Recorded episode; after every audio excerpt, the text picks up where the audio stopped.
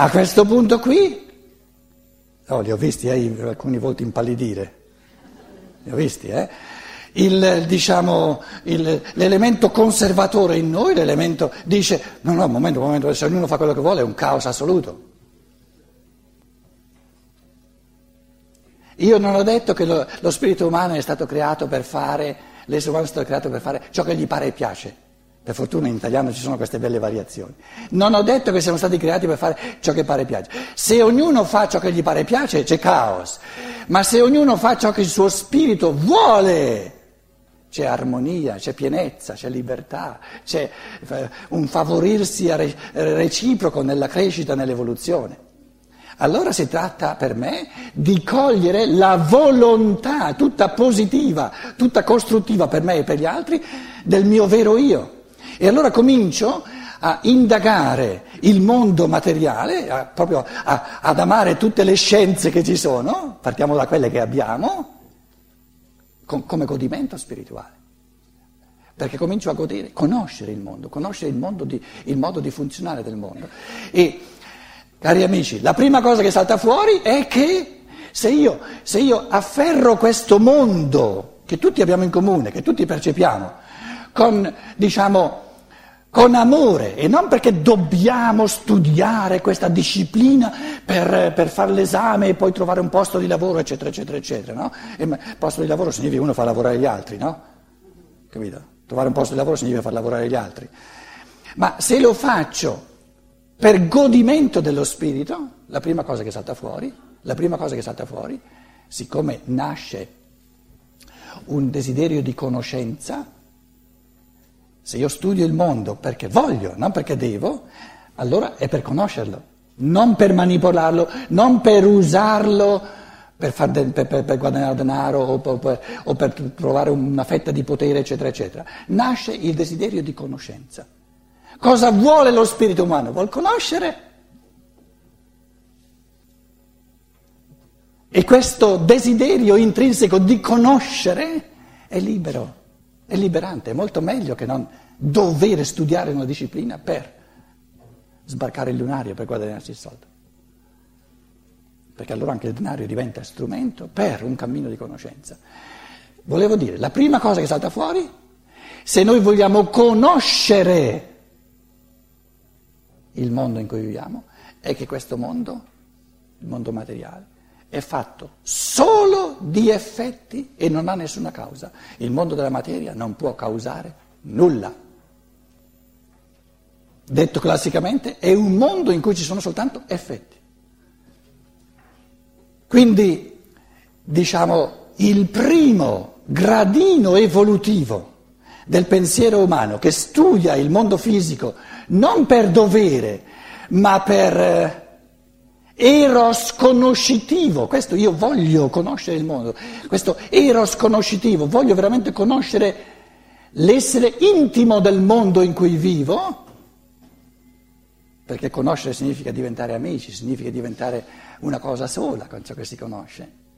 Allora capisco, ma lo capisco di botto proprio e non soltanto come disquisizione teoretica, ma come fondamento dell'esistenza, il mondo visibile, il mondo della materia, proprio perché è gravitazionale, non può causare nulla. È tutto causato, è tutto effetto. E quando io voglio causare eh, più felicità nel mondo, voglio aiutare gli esseri umani a crescere, eccetera, eccetera. E eh, lavoro sul, sul mondo in quanto il mondo è visibile, non concludo mai nulla. Perché nel mondo degli effetti non creerò mai le cause per qualcosa di diverso. E allora capisco che l'unico modo di cambiare veramente qualcosa, o di camminare, o di rendere la vita più bella, è di lavorare sul mondo delle cause. E il mondo delle cause è triplice. Quindi il mondo fisico, il primo, che è il solo che noi conosciamo, non causa nulla. E il risultato, il mondo fisico è, diciamo, la somma degli effetti di ciò che avviene nell'eterico, nel vivente, eterico ci metto la parola vivente per chi trova un po' ostica la parola eterica, vivente, il vivente, le leggi della vita, antigravitazionale. Tutto ciò che avviene nell'eterico manifesta le, diciamo, gli effetti, i risultati nel mondo fisico, tutto ciò che avviene nel mondo animico manifesta i risultati nel mondo fisico, tutto ciò che avviene nel mondo spirituale manifesta i risultati nel mondo fisico. Il mondo fisico è soltanto un mondo di risultati.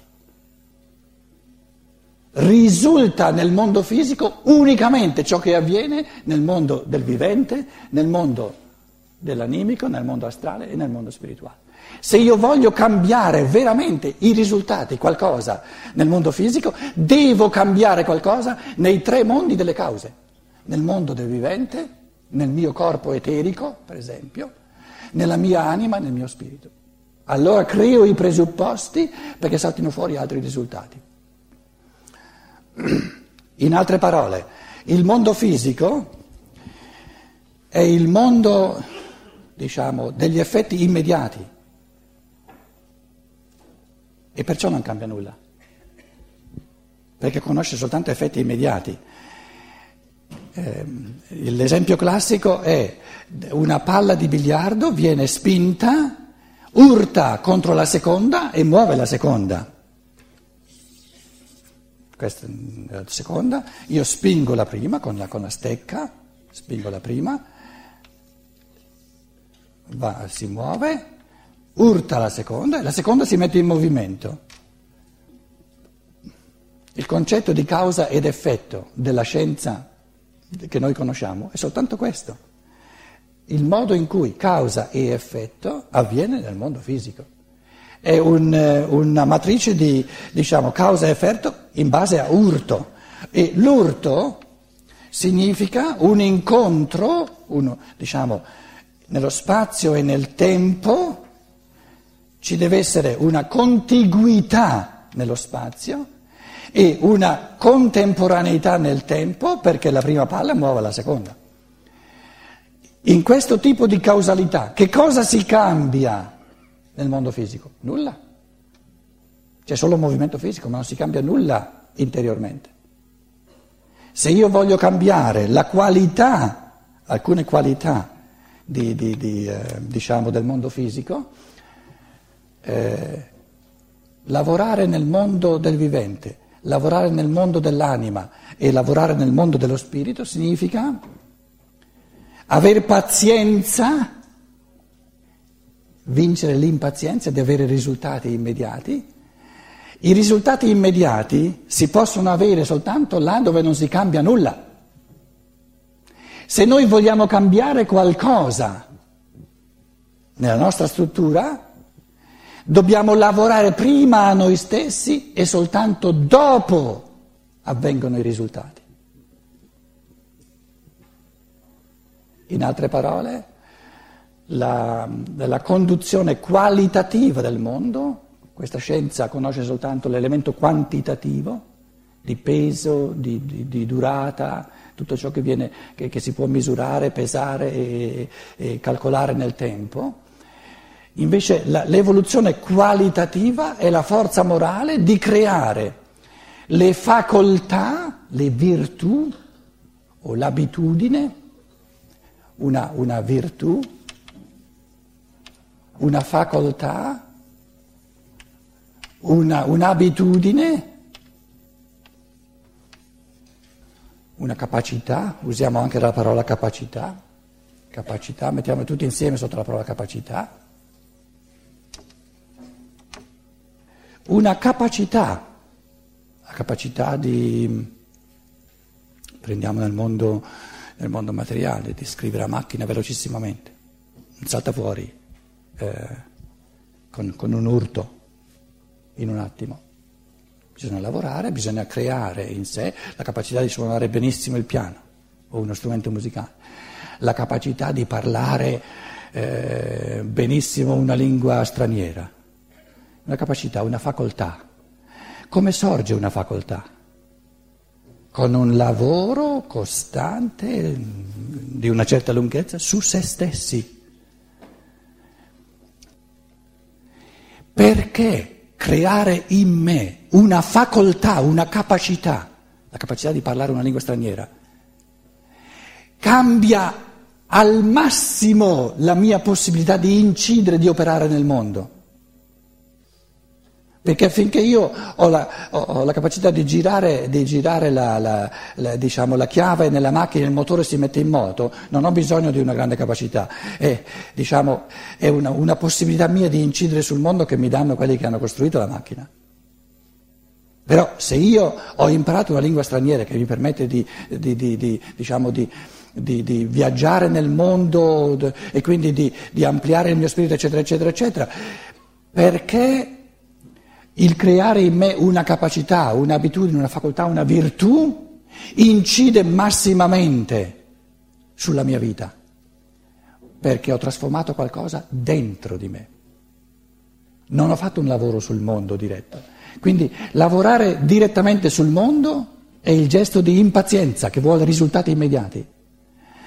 La capacità di lavorare su di sé è invece, diciamo, la, la, una forza morale maggiore che però ci consente di intervenire sul mondo a livelli sempre più forti, sempre più incidenti. Quindi colui che non lavora su di sé potrà cambiare il mondo minimamente. E colui che lavora al massimo su di sé si crea la, la possibilità di incidere massimamente sul mondo. Però lì ci vuole la pazienza. Bisogna creare dentro di sé le facoltà, delle facoltà, delle capacità. Ora, questo creare dentro di sé delle virtù, virtus è la, proprio la capacità, la facoltà. Noi abbiamo due esseri umani, no? uno accanto all'altro, eh, 50 anni, tutti e due, magari due fratelli, due sorelle. Li guardiamo, che ne sappiamo noi? L'uno è un bravissimo, una bravissima pianista di concerto, l'altro non sa neanche distinguere il Do dal Re, dal Mi, dal Fa, dal Sol. Se noi non lo sappiamo. Adesso li, li conosciamo, li veniamo a conoscere. Cosa è avvenuto in, nel pianista?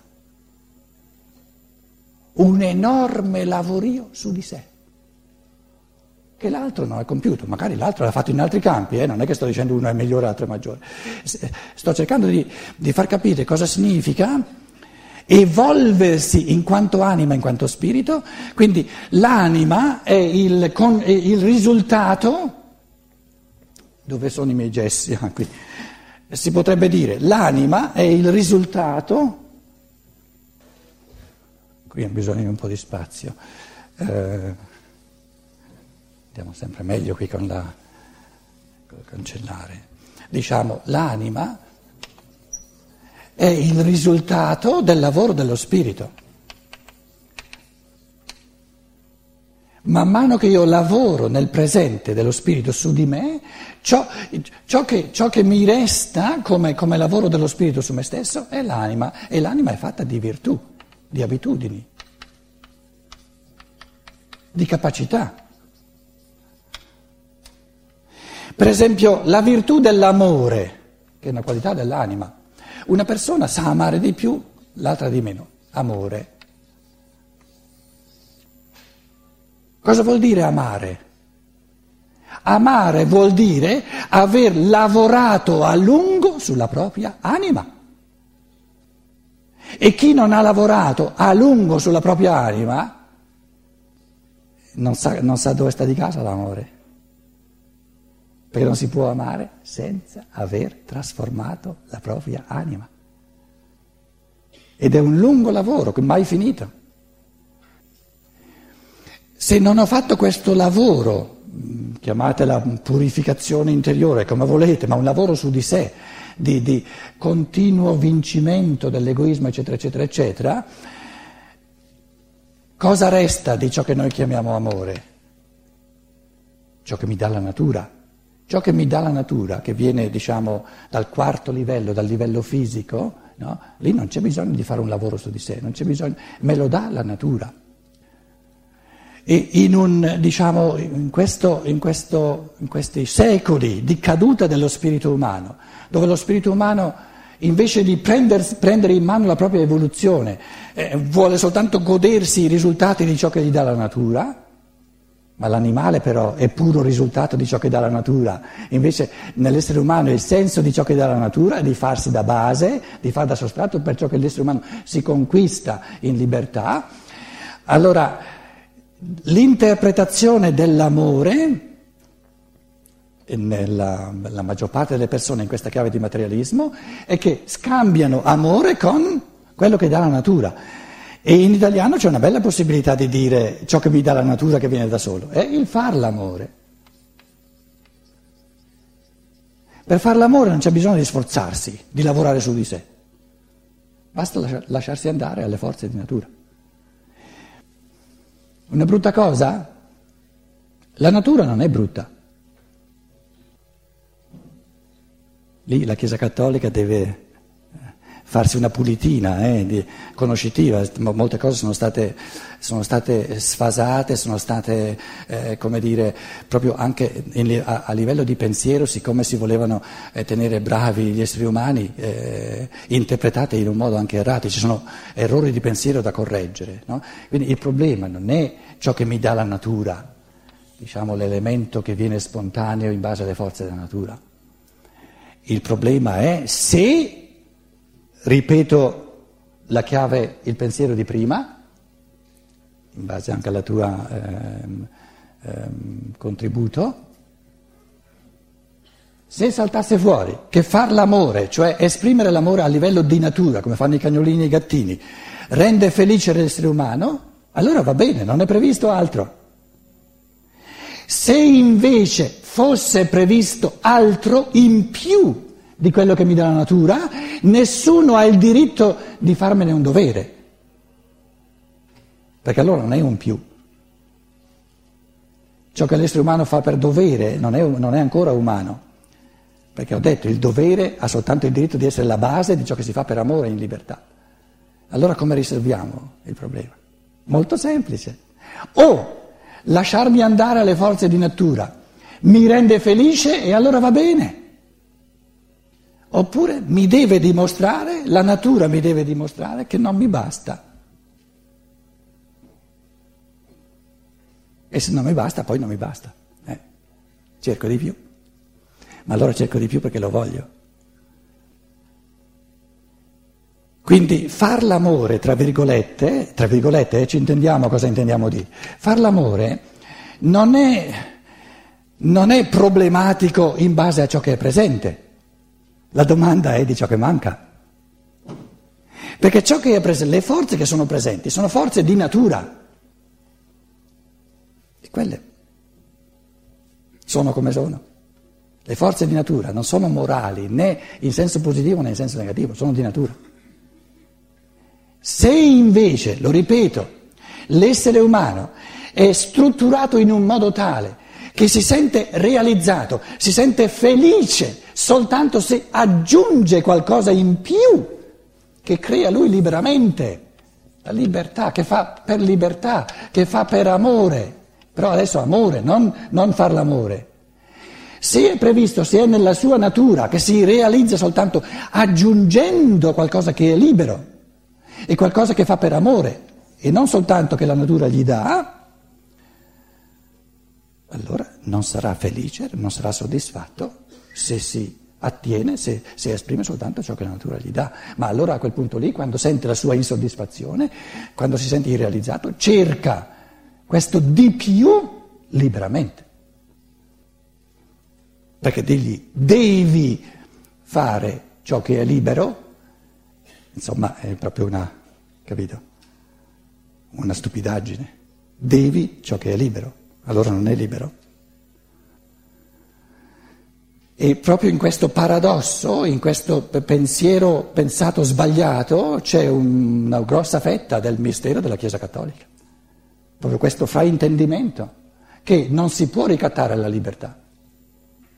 Ciò che è libero è libero. Tu non, non, non, ne puoi fare un dovere morale, perché se ne fai un dovere morale proprio lo, diciamo, lo inquini, lo, lo, lo, mi vengono parole tedesche, lo, sfalsi completamente.